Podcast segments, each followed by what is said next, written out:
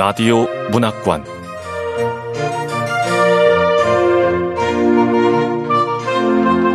한국 단편 문학 특선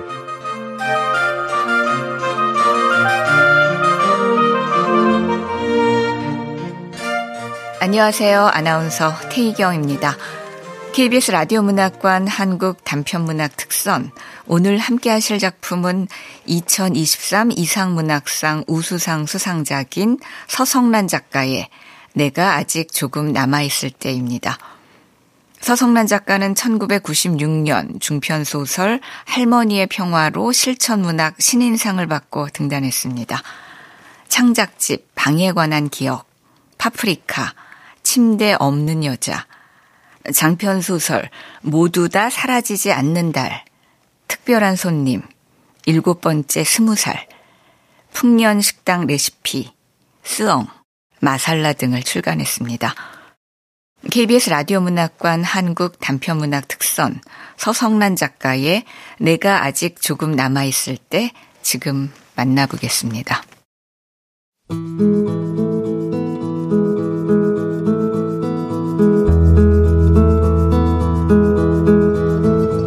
내가 아직 조금 남아있을 때. 서성란. 과일과 커피를 가지고 온 연희에게 어서 소파에 앉으라고 재섭이 재촉하듯 말했다. 저녁 식사를 하면서 충분히 이야기를 나누었는데도 그는 딸에게 더 듣고 싶은 말이 있는 것 같았다. 해수는 설거지한 그릇을 쉽게 건조기에 넣고 마른 행주로 조리대와 개수대 가장자리를 훔치면서 거실에서 들려오는 부녀의 다정한 목소리에 귀를 기울였다.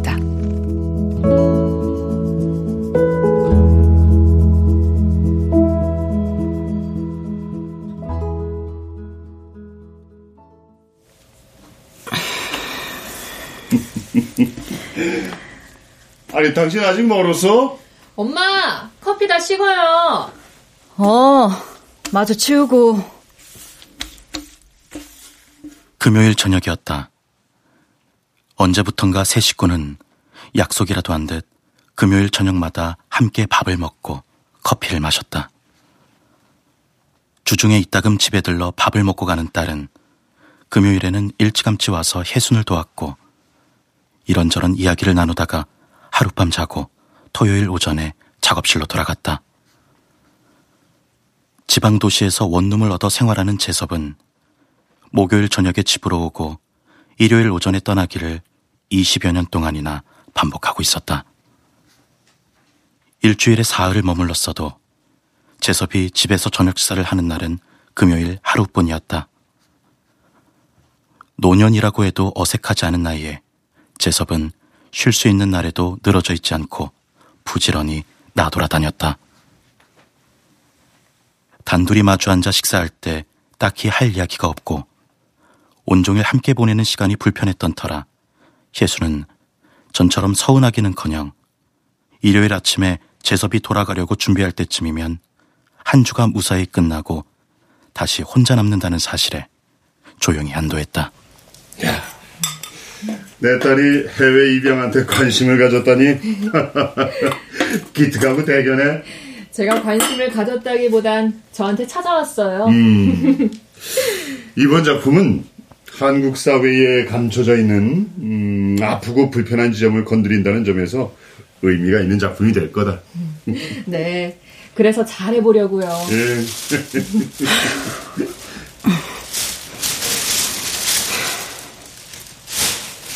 재섭과 연희는 올가을 예술극장 대극장 무대에 올라갈 예정인 연극 이야기를 하고 있었다. 혜수는 식탁에 널려 있는 사과와 키위 껍질을 비닐에 담아서 묶고 마른 행주로 커피 머신 주위를 꼼꼼히 닦으면서 부녀의 대화를 단 한마디도 놓치지 않고 듣고 있었다. 돌아오는 아이들인지 돌아가는 아이들인지 작품 제목은 정확하게 기억나지 않지만 그 희곡을 올린다는 거지. 작년 가을 연희는 작업실을 얻어 독립했다. 재섭이 연출가 송 교수 이야기를 꺼냈다. 송 교수가 네 작품을 연출하다니. 그 친구 실력 있는 연출자야. 알아요. 안 그래도 아빠한테 안부 전해달라고. 어. 재섭의 대학 후배고 예술대학 교수인 송이 올가을 대극장 무대에 올라갈 작품을 맡았다는 소식을 혜수는 이미 들어서 알고 있었다. 이번에 무대에 올리는 희곡을 쓰기 위해 우리 연희는 오랫동안 취재와 자료 조사를 했어. 하지만 난 이 작품에 대해서만은 그 어떤 것도 묻지 않았지. 희곡 한 편 쓰려고 단행본이며 논문까지 찾아 읽는 연희가 궁금했지만 묻지 않았어. 의도적으로.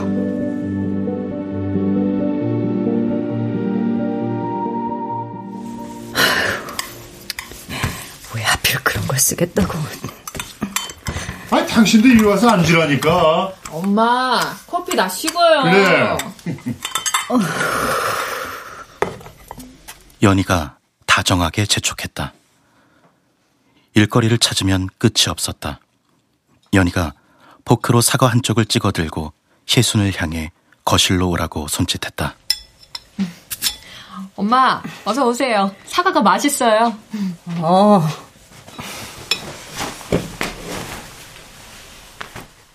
행주를 빨아 널어놓고 느릿느릿 거실로 가서 혜수는 1인용 소파에 앉았다. 커피는 이미 식어 있었다. 혜수는 머그컵을 집어들고 연희가 건네준 사과를 깨물면서 잠자코 재섭의 이야기를 들었다. 연희의 희곡이 지면에 실려 나올 때마다 기뻐하고 격려를 아끼지 않았던 재섭은 이번 작품에 유독 관심이 많은 것 같았다. 한국문화예술위원회와 문화체육관광부의 지원을 받아 예술극장 대극장에 올라갈 연극인데다 재섭의 대학 후배가 연출을 맡은 작품이었다. 주목받는 작가는 아니어도 연희는 신춘문예에 희곡이 당선된 후로 꾸준히 작품 활동을 해왔고 깊이 있는 작품을 쓰는 30대 젊은 작가라는 호평을 듣고 있었다. 물론 연극 한 편으로 묵은 상처가 치유되진 않겠지. 그렇지만 당사자들의 고통이 현재 진행형이란 사실을 드러내고 말한다는 것만으로도 회복으로 가는 문을 여는 유의미한 작업이 될 거야. 음. 아니, 연희 회복 당신도 읽어봤지? 어, 아직. 재섭이 과일 접시에 포크를 내려놓고 혜순을 바라보았다. 혜순은 읽지 않았다. 자료를 찾고 논문을 읽으면서 작품을 구상하고 쓰고 탈구하는 과정을 지켜보았을 뿐이었다. 희곡을 쓰는 연희에게 관심과 지원을 아끼지 않았던 사람이 재선만은 아니었다. 연희는 책으로 둘러싸인 집에서 글쓰기를 시작했을 때부터 언제나 엄마인 혜순이 먼저 읽고 평을 해주기를 바랐다. 십수년 전 수필집 한 권을 출간한 혜순을 작가라고 인정하는 사람은 연히 한 사람뿐이었다. 모 기업체에서 주관하는 주부 대상 에세이 공모전에서 운 좋게 장원으로 당선되었던 혜수는 그동안 틈틈이 써놓은 글과 새로 쓴 글을 모아 인세를 받지 않는다는 조건으로 작은 출판사에서 책을 출간할 수 있었다.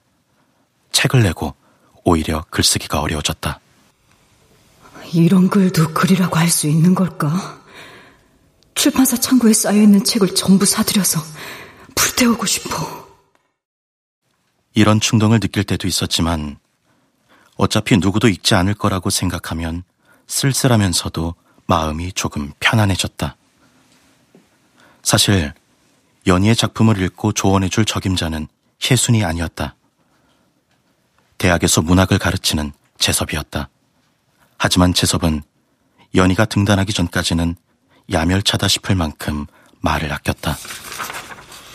나는 학생들 리포트와 작품을 읽어주기도 바쁘고. 아이, 그리고 문학은 홀로 궁리하고 모색하는 작업이지. 재섭과 달리 혜수는 지식과 안목이 부족한 줄 알면서도 연희의 작품을 열심히 읽었고 짤막하게 감상을 말하고 칭찬과 격려를 아끼지 않았다.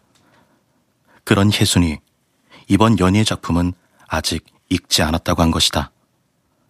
머리를 내젓는 혜순에게 재섭이 나무라듯 물었다.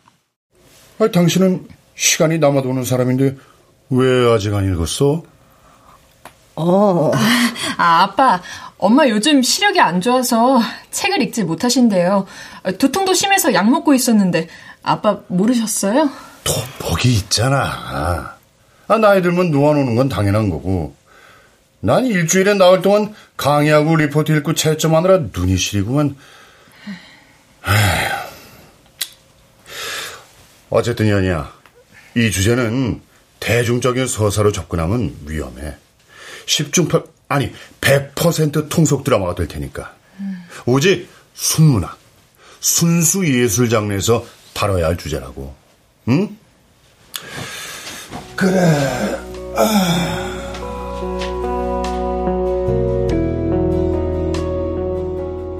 재섭이 투덜거리며 자리에서 일어났다. 금요일 저녁 가족 모임은 파장이었다. 재섭은 서재로, 연희는 접시와 머그컵을 씻어놓고 제 방으로 들어갔다. 혜수는 두 사람이 아침 식사를 마치자마자 서둘러 집을 나가고 홀로 남게 될 토요일 오전이 벌써 기다려졌다. 모임이며 낚시며 늘 혼자 바쁘게 돌아다닌다고 재섭을 다그쳤던 일을 까맣게 잊은 사람처럼 혜수는 혼자만의 시간을 간절히 바라고 있었다.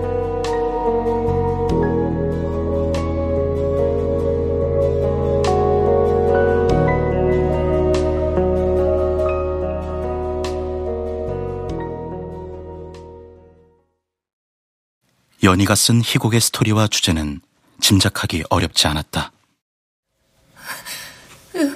여기가 어디예요? 한국으로 보내주세요. 일곱 살에 미국으로 입양되고 파양과 재입양 과정을 겪었던 아이는 37살이 되던 해 겨울 존 터너는 주정부의 추방 명령을 받고 한국으로 돌아왔다. 안 돼! 난 코리아를 몰라요. 코리아에 아는 사람이 한 명, 한 명도 없다고요! 미, 미, 미국에서 살게 해주세요. 제발. 연희는 자신의 의지와 상관없이 보내지고 돌아와야 했던 존 터너의 사연에 주목했다. 미국 시민권을 얻지 못한 채 살았던 존은 폭력과 절도 등의 전과 때문에 추방당했다. 한국말을 모르고 돈이 없었던 그는 이태원 거리를 불황아처럼 떠돌다가 행인과 시비가 붙어 경찰에 체포됐다. 10대부터 정신과 치료를 받았고 조현병 약을 먹지 않으면 자신을 제어하기 어려웠던 존은 경찰에 의해 정신병원으로 넘겨졌다. 한국 입양기관은 그가 해외 입양인이고 추방당해 한국으로 돌아왔다는 사실을 1년이라는 긴 시간이 지난 뒤에야 파악할 수 있었다. 존터너 씨, 저는 해외 입양인 연대 사무국장입니다. 왜 저를... 아, 늦게 찾아와서 죄송합니다. 신분을 확인해줄 어떤 것도 나오지 않아 경찰에서도 애를 먹은 것 같습니다. 미국 시민권자도 아니시고 한국에도 이렇다 할 기록이 없어서요. 존 터너 씨가 한국말을 잘 하셨다면 이런 혼란은 겪지 않았을 텐데 아쉽네요. 어, 이제부터 저희가 마련해드린 시설에서 생활하시면 됩니다. 입양 기관에서 마련해준 시설에 입소해 지내는 동안 그는 자신과 같은 처지인 사람들과 크고 작은 갈등을 겪었다. 존은 한국어를 배우려고 하지 않았고 한국에서 살아보겠다는 의지가 없었다. 한국으로 돌아오고 2년이 지난 어느 날 그는 10층 건물 옥상으로 올라가서 바닥으로 뛰어내렸다.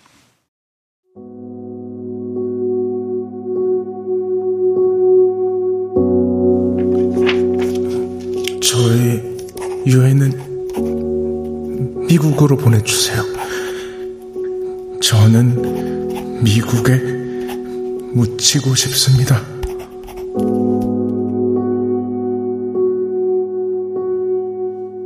장례가 치러지고 석 달 뒤 존 터너의 유해는 그의 유언대로 바다 건너 미국으로 돌아갔다. 그의 양부모로부터 미국에서 추방당하고 출생국에서 생을 마감한 양아들의 유고를 기꺼이 건네받겠다는 의사를 전해 듣기까지 석 달이라는 시간이 걸렸다.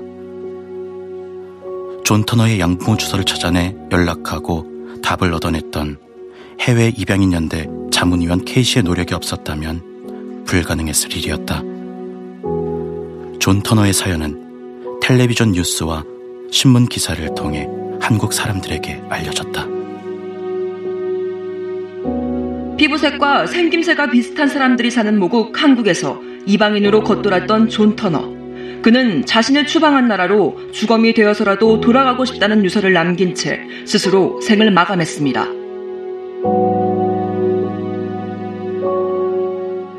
혜순이 여러 날 잠을 설쳐야 했을 만큼 가슴 아프고 안타까운 사연이었다.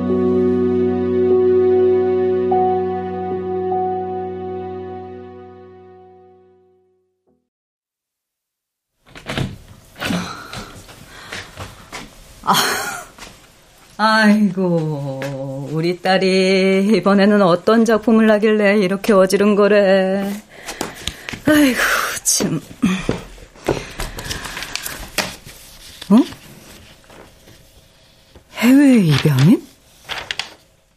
청소를 하려고 연희의 방에 들어갔다가 해외 입양인들의 수기와 소설, 연구자들의 논문과 보고서 등으로 잔뜩 어질러져 있는 책상을 보았을 때 혜수는 망연자실했다.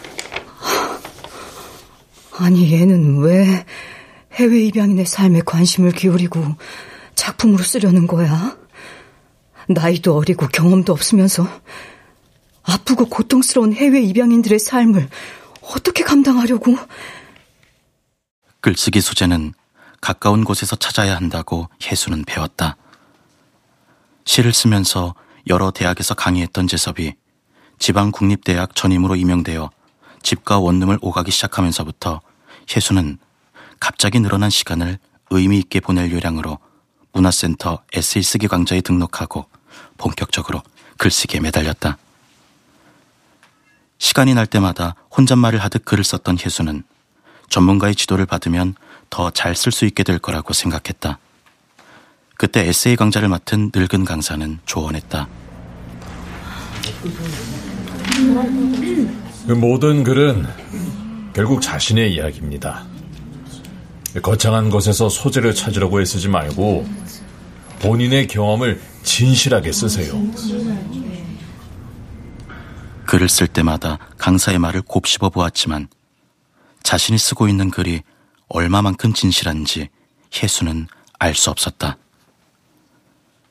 존 터너의 사연에 마음 아파하는 것만으로 충분하지 않느냐고 혜수는 딸에게 말하고 싶었다. 아무리 많은 자료와 논문, 수기를 찾아 읽는다고 해도 입양과 파양, 추방을 겪고 스스로 생을 마감한 입양인의 서사를 딸이 감당할 수 있을 것 같지 않았다. 그래서 혜순이 어렵게 말을 꺼냈지만 연희는 귀담아 들으려고 하지 않았다. 엄마가 걱정하는 게 뭔지 아는데 엄마 초고가 벌써 내 머릿속에 다 있어요. 글쎄 너무 어둡고 무거운 이야기가 되지 않겠니? 혜수는 책망하는 목소리로 중얼거렸다. 연희가 무엇을 쓰든 좋은 점을 찾으려고 했고 희곡 작품을 읽어내는 안목이 부족한 줄 알면서도 칭찬과 격려의 말을 아끼지 않았던 혜수는 딸의 머릿속을 꽉 채운 어두운 이야기에 놀라 지레 걱정하고 있었다. 작품의 소재와 주제는 전적으로 쓰는 사람이 결정한다는 것을 혜수는 모르지 않았다. 스스로 검열에 걸려 포기할 수 있겠지만 타인이 건넨 우려 섞인 말 한마디에 글쓰기를 중단하는 작가는 아마 없을 터였다. 엄마도 글을 쓰니까 아실 거예요. 이번 작품은 이야기가 나를 찾아왔어요.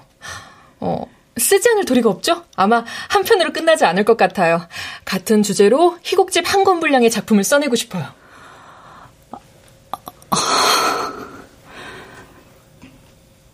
해외 입양인을 주제로 희곡집 한 권 분량의 작품을 쓰겠다고? 그럼 이번이 끝이 아니라는 거야? 시민권이 없어서 한국으로 추방당해 돌아온 입양인들 얘기도 무대에 올릴 거고요. 미국과 유럽 각국으로 입양되어 살아가고 있는 한국계 미국인, 한국계 유럽인들의 이야기도 쓸 계획이에요. 한국이 전쟁 직후부터 해외로 고아 수출을 가장 많이 했던 나라인 건 엄마도 아시죠? 어, 어, 어, 어 알지. 고아들을 수출해서 돈을 벌어들인 나라라고요. 우리나라가. 전쟁이 끝나고 경제적으로 급속히 성장했어도 한국은 지금까지 고아 수출을 계속하고 있잖아요. 사실 존 터너는 우편 주문 아이였어요. 우편 주문 아이? 네. 아이가 필요한 양부모들은 굳이 한국으로 오지 않고도 손쉽게 입양을 할 수 있었다고요. 존 터너처럼. 입양 기관이 양부모를 대신해서 비자를 받으면 시민권이 자동으로 부여되지 않아요. 그럼 여러 가지 문제가 생길 가능성이 큰데도 우편으로 다 처리했죠.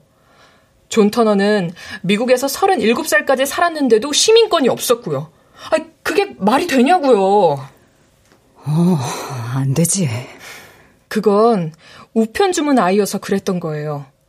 원래는 양부모가 한국으로 와서 입양 절차를 완료하고 IR3 비자를 받아야 하는 거예요. 그럼 입양아한테도 입양과 동시에 시민권이 나오는데 존 터너처럼 우편 주문 아이들은 한국 정부와 입양 기관이 양부모를 대신해서 IR4 비자를 받은 거죠. 왜냐? 양부모가 한국까지 날아오는 수고를 덜어주기 위해서요. 그렇게 보내졌던 우편 주문 아이들이 돌아오고 있는 거예요. 엄마, 나는 연구자나 시민운동가가 아니고 희곡을 쓰는 사람이에요. 그들은 내가 글을 쓰기를 바랄 거예요. 자신들이 왜 떠나야 했고 왜 돌아올 수밖에 없었는지 말하고 싶어 하지 않을까요?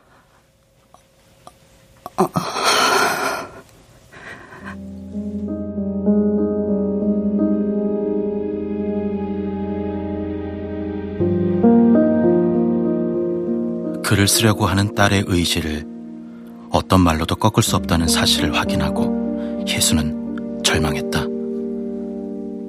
지금껏 혜수는 예술대학에 입학해서 문학을 공부하고 글을 쓰고 작가가 되어 성실하게 작품 활동을 이어가는 딸의 든든한 조력자로 살아왔다. 작가란 타인의 상처에 고통을 느끼고 함께 아파하는 사람이라고 했던 딸의 말에 아무 의심 없이 고개를 끄덕였던 기억이 떠오르자 혜수는 가슴이 답답하고 두통이 몰려왔다.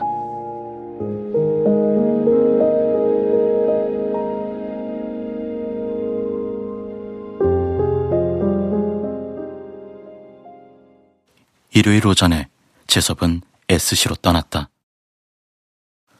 재섭은 빈손으로 와서 빈손으로 떠나기를 반복하다가 종각 무렵이 되면 승용차 트렁크 가득 짐을 싣고 집으로 돌아왔다. 재섭의 방학을 기다리지 않게 된 것이 언제부터였는지 혜수는 정확하게 기억하지 못했다. 연희가 독립하고 재섭과 단둘이 보냈던 겨울 방학은 유난히 길게 느껴졌었다.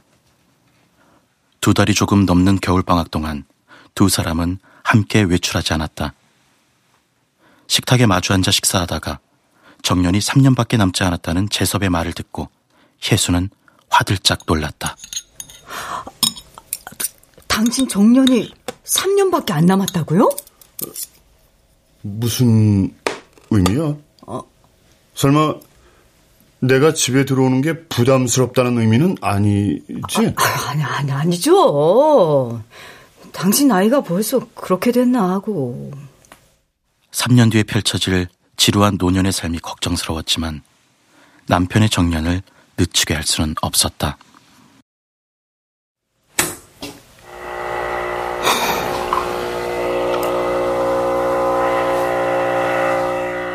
혜수는 집안을 대강 치우고 머그컵에 캡슐 커피를 내렸다.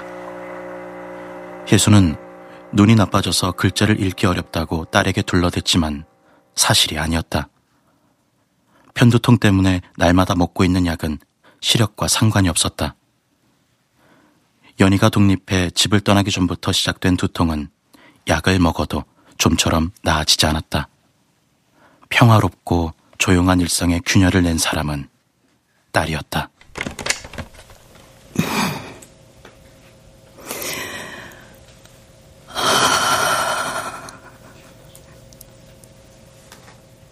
글을 쓸 수가 없어. 혜수는 난독증에 걸린 듯 어느 날부터 책을 읽어낼 수 없는 사람이 되었다. 주어와 목적어와 서술어로 이루어진 문장을 쓸 수 없었다. 노트북에 갇혀 있는 짧은 글을 불러내기가 두려웠다. 발표 지면이 없어도 꾸준히 글을 썼고 언젠가 다시 책을 낼 수 있을 거라는 기대를 버리지 않았던 혜수는 당황했고 두려움에 빠져들었다. 엄마, 두 번째 책 언제 나와요? 엄마, 아, 아 아니지. 정혜순 작가님의 두 번째 책이 나오면 아빠가 출판 기념회 해주세요. 알았어. 정혜순 작가님 출판 기념회는 내가 해주지. 혜순의 노트북에 차곡차곡 쌓여가는 원고가 책으로 나올 날을 기다리는 사람도 딸이었다. 연희는 친구 같고 선생 같은 딸이었다. 자부심을 느끼게 해준 딸 덕분에 혜수는 그런대로 괜찮은 삶을 살아왔다고 자위할 수 있었다.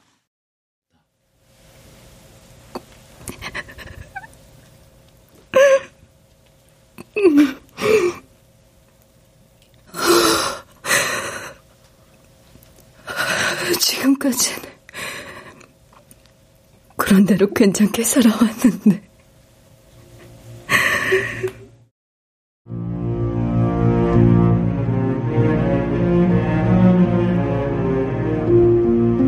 버려진 아이들의 사연에 관심을 갖기 시작한 딸이 집요하게 그들의 서사를 추적하지 않았더라면 재섭이 SC로 떠난 일요일 오전에 혜수는 책을 읽고 문장을 쓰면서 평화로운 시간을 보낼 수 있었을 터였다. 딸은 자신이 온전히 이해할 수 없는 타인의 이야기에 매달리지 말았어야 했다. 희곡 한편으로 부족해서 연작으로 써낼 만큼 매력적인 소재가 아니었다. 혜수는 딸의 의지를 꺾고 주저앉힐 수 없다는 사실에 절망하고 분노를 느꼈다.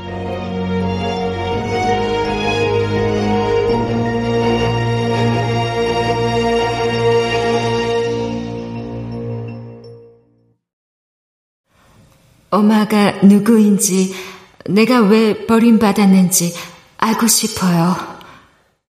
입바디를 드러내고 환하게 웃는 사진 아래 여자의 이름과 나이가 적혀 있었다.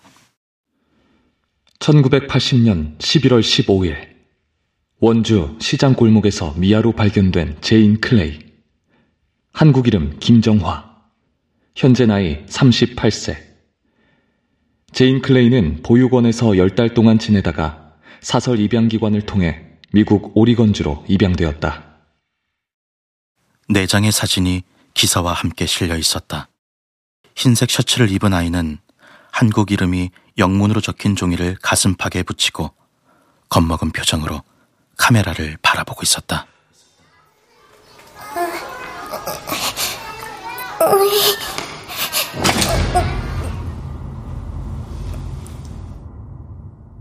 누렇게 색이 바랜 사진은 그녀가 두 살 무렵에 찍은 것이었다. 입양 직후 그녀는 양부모와 양조모, 피부색이 다른 오빠들과 함께 기념사진을 찍었다. 노란색 원피스를 입은 그녀는 양아버지의 팔에 안겨 있었다. 이제 네 이름은 제인 클레이야. 음. 자, 저기 카메라 보자.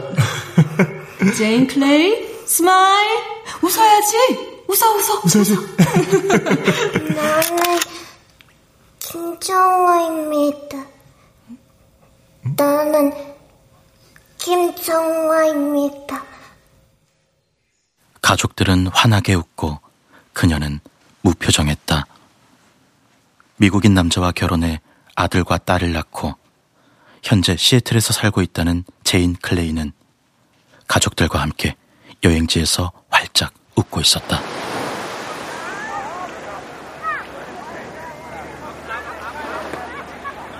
날 버렸다는 죄책감으로 괴로워하지 마세요. 엄마, 나는 괜찮아요. 지금껏 잘 살고 있으니까요. 나는 그저 알고 싶은 거예요. 내가 누구인지, 왜 이곳으로 오게 되었는지 궁금합니다. 엄마를 만날 수 있다면 정말 기쁠 거예요.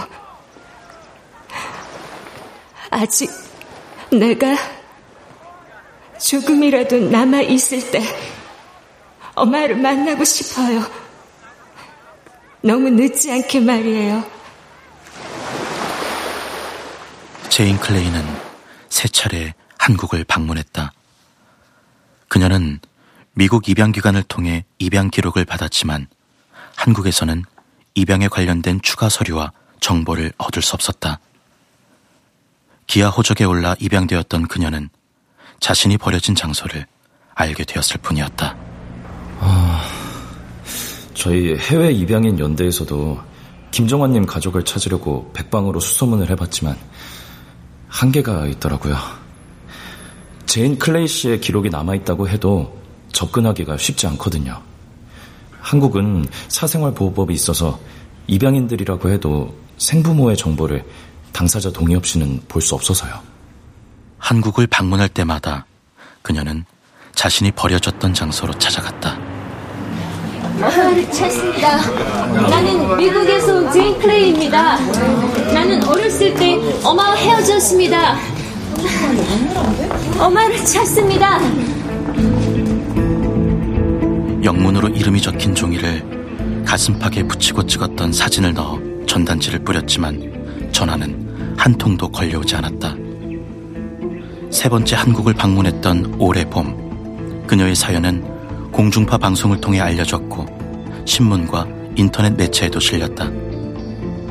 돌아오는 아이들 이야기에 매료되어 희곡 연작을 쓰고 있는 연희가 주목했을 만한 가슴 아픈 사연이었다.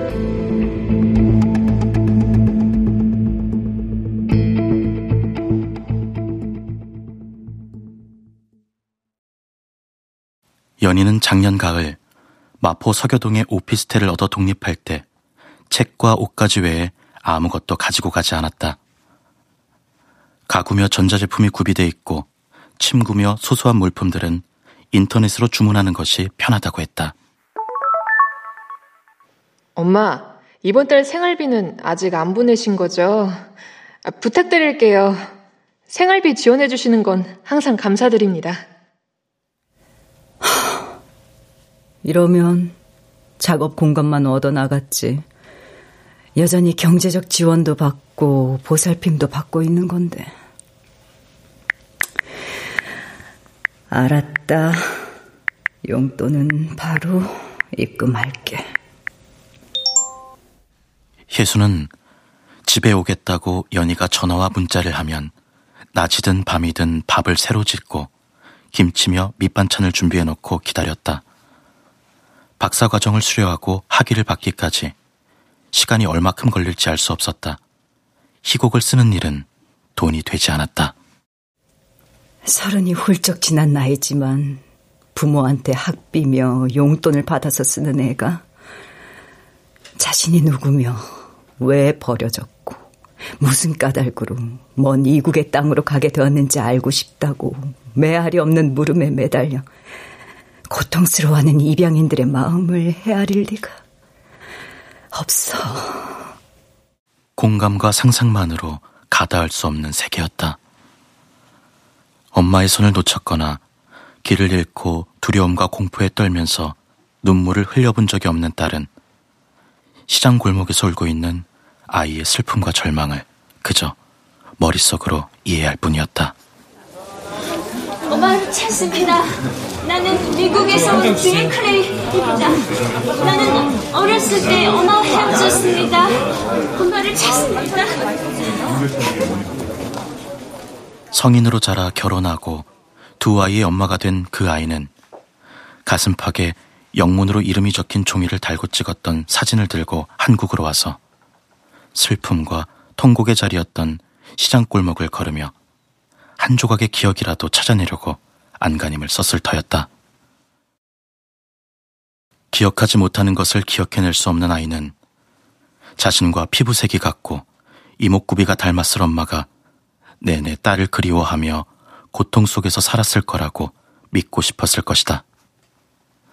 가난하고 병약해서 자식을 키울 여력이 없는 엄마가 눈물을 흘리면서 딸의 손을 뿌리치고 인파 속으로 사라지는 장면은 떠올리기 어렵지 않았다. 어쩌면 아이는 해찰하다가 엄마를 잃어버렸을지도 몰랐다.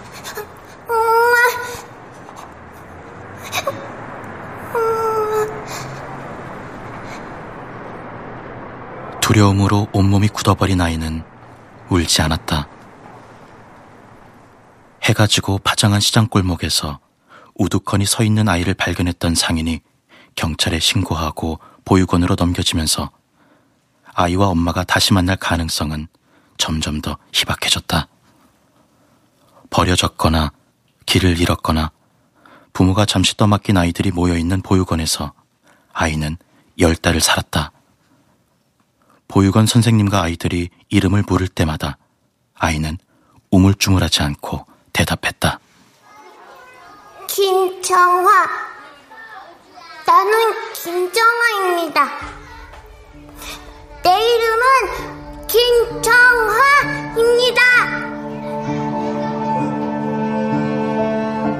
제인 클레이가 되었을 때도 아이는 김정화라는 이름을 목구멍 깊숙한 자리에 새기고 잊지 않으려고 애썼다. 이름은 아이가 기억하는 모든 것이었다. 조금 더 많이 기억해야 했다고 자책했지만 소용없는 일이었다. 언젠가 엄마를 만나면 지워지고 달아난 퍼즐을 찾아 맞출 수 있을 거라고 스스로 위로하는 수밖에 없었다.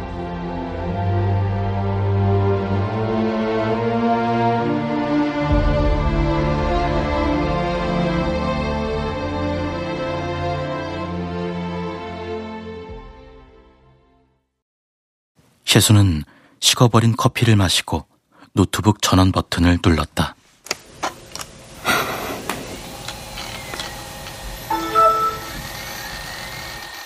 돌아오는 아이들 기사를 모아놓은 폴더를 열고 김정화, 제인 클레이 파일을 클릭했다. 노란색 원피스를 입고 무표정한 얼굴로 양아버지의 품에 안겨 있는 아이는 낯이 익지만 모르는 아이였다.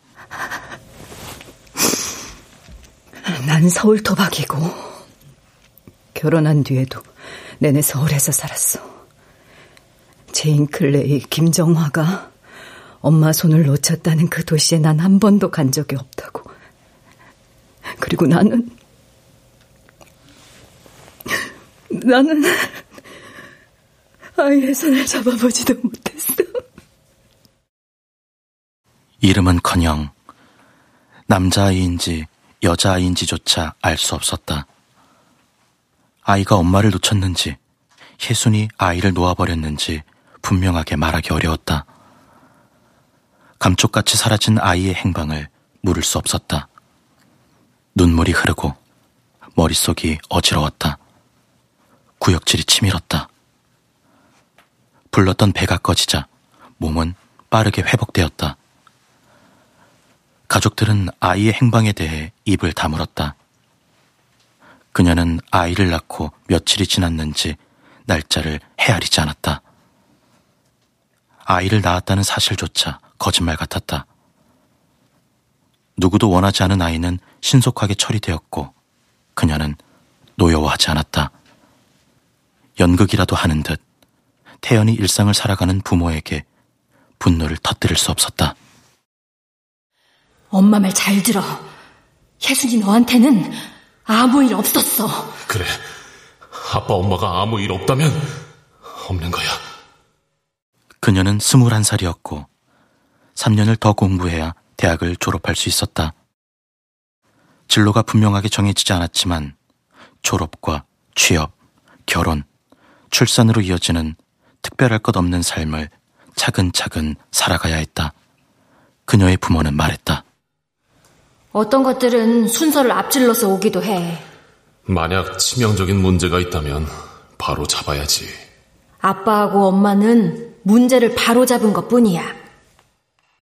교육 공무원이었던 그녀의 부모는 딸의 과오를 새삼스럽게 들춰내서 고통에 빠뜨리려고 하지 않았다. 그녀는 그녀의 부모가 아이를 건네받아 매장하는 꿈을 꾸었다.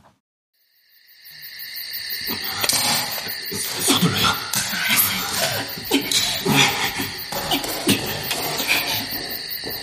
사사나를 낳았는지 땅에 묻어 죽게 했는지 정확히 알 수 없었다. 꿈에서 아이는 울지 않았지만 그녀는 자신의 몸을 찢고 나오면서 터뜨렸던 아이의 울음소리를 기억했다.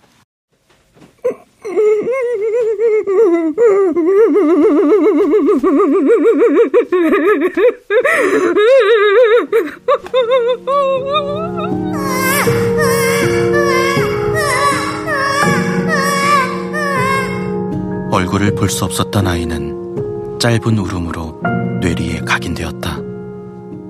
두려움과 혼란, 빛과 소리에 저항하며 내지르는 단말마의 비명이었다.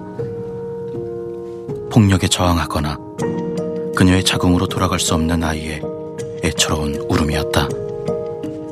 시간이 흐르고 상처난 자국이 감쪽같이 아물었는데도 그녀는 이따금 아이 울음소리를 듣고 깜짝깜짝 놀랐다. 해마다 나이를 먹어 그녀는 서른이 되고 마흔, 쉰이 되었지만 얼굴을 보지 못한 이름 없는 아이는 여태도 산부인과 분만실에서 울고 있었다.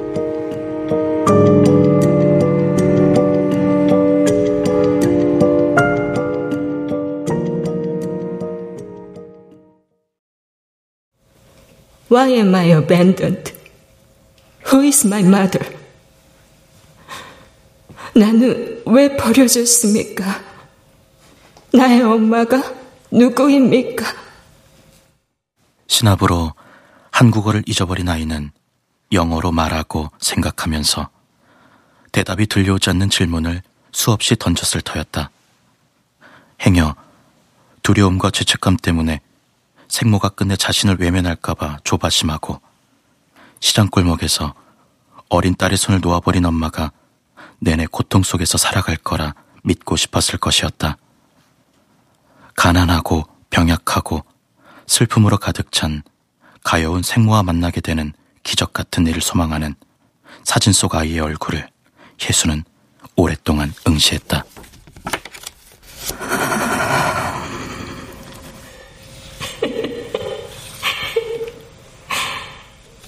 내 이름은 김정화입니다.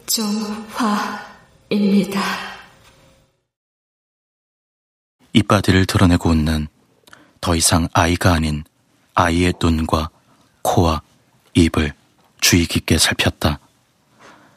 김정화라는 낯설지 않은 이름을 가진 아이는 혜순의 딸이 아니었다. 울음소리를 기억할 뿐이었다. 아이는 땅 속에 묻혀 있었다.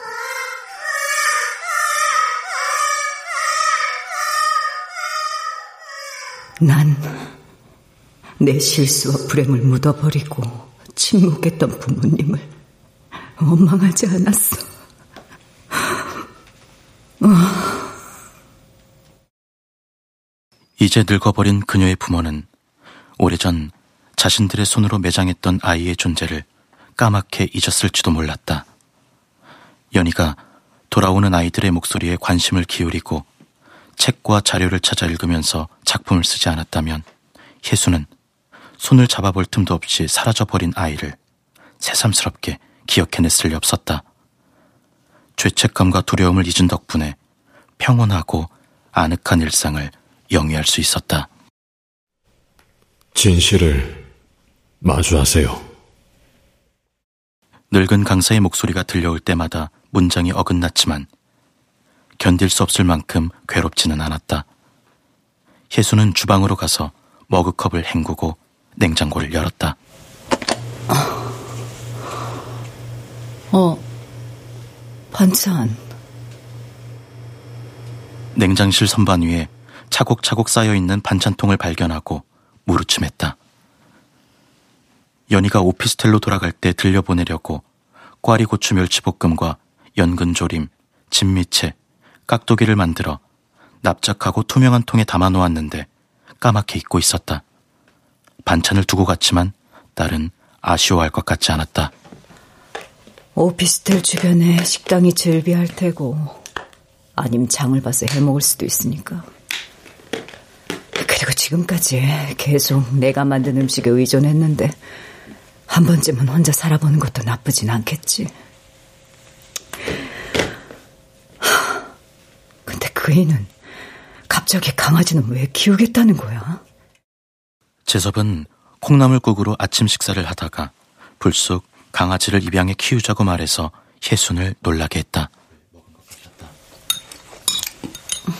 당장은 아니더라도 정년 퇴직하면 푸들이나 말티즈를 키우고 싶어. 강아지 키우는 게 얼마나 손이 많이 가는 아이, 손이 간다는 건 다른 말로 정성 들여 보살필 뭔가가 있다는 거잖아. 그리고 강아지를 키우면 집안에 온기가 돈다 그러더라고. 부부 사이에 할 얘기도 생기고. 아이, 재롱 피우면서 반겨주고 절절 따라다니는데 왜 이쁘지 않겠어? 아니, 뭐, 그래도. 강아지 데리고 산책을 나가면 일면식도 없는 사람들이 서로 자기 강아지 자랑하느라 바쁘다네. 네, 그 말 듣고 웃음이 나왔지만 그 기분이 어떤지 궁금하기도 하고. 하, 나도 강아지 키워보고 싶어. 독립하려는 딸에게 경제적 지원을 아끼지 않았던 재섭은 연희가 빠져나간 자리를 살아서 움직이는 동물로 채우고 싶은 모양이었다. 유기견을 돌보는 시설을 찾아가면 입양이 어렵지 않을 거라는 재섭에게 혜수는 좋다, 싫다, 의견을 말하지 않았다. 길을 잃었거나 주인에게 버림받았거나 병들어 내쳐진 상처 입고 슬픔에 잠긴 강아지가 집안을 오가는 모습은 상상만으로도 괴로웠다. 딸이 떠나고 비어있는 자리는 고스란히 남겨두고 싶어. 그리고 난 이야기를 쓸 거야. 쓰지 못하고 밀어놨던 수많은 이야기들.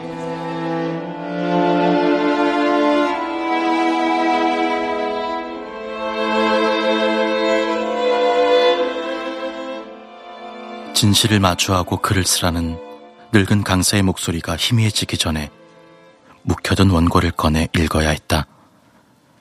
희순의 이야기는 딸이 쓴 돌아오는 아이들과 같을 수 없었다. 온전한 문장이 되지 못한 언어를 더 이상 방치하지 말아야 했다. 노트북이 놓인 탁자 앞으로 가서 혜수는 무릎을 꿇고 앉았다.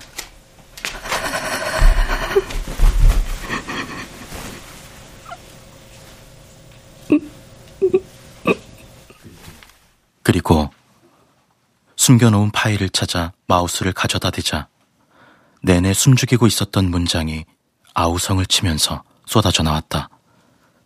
물줄기처럼 사방으로 튀는 문장을 끌어안고 혜수는 열 개의 손가락으로 키보드를 두드리기 시작했다. 한 아이가 있습니다. 곁에도 울고 있는 아이.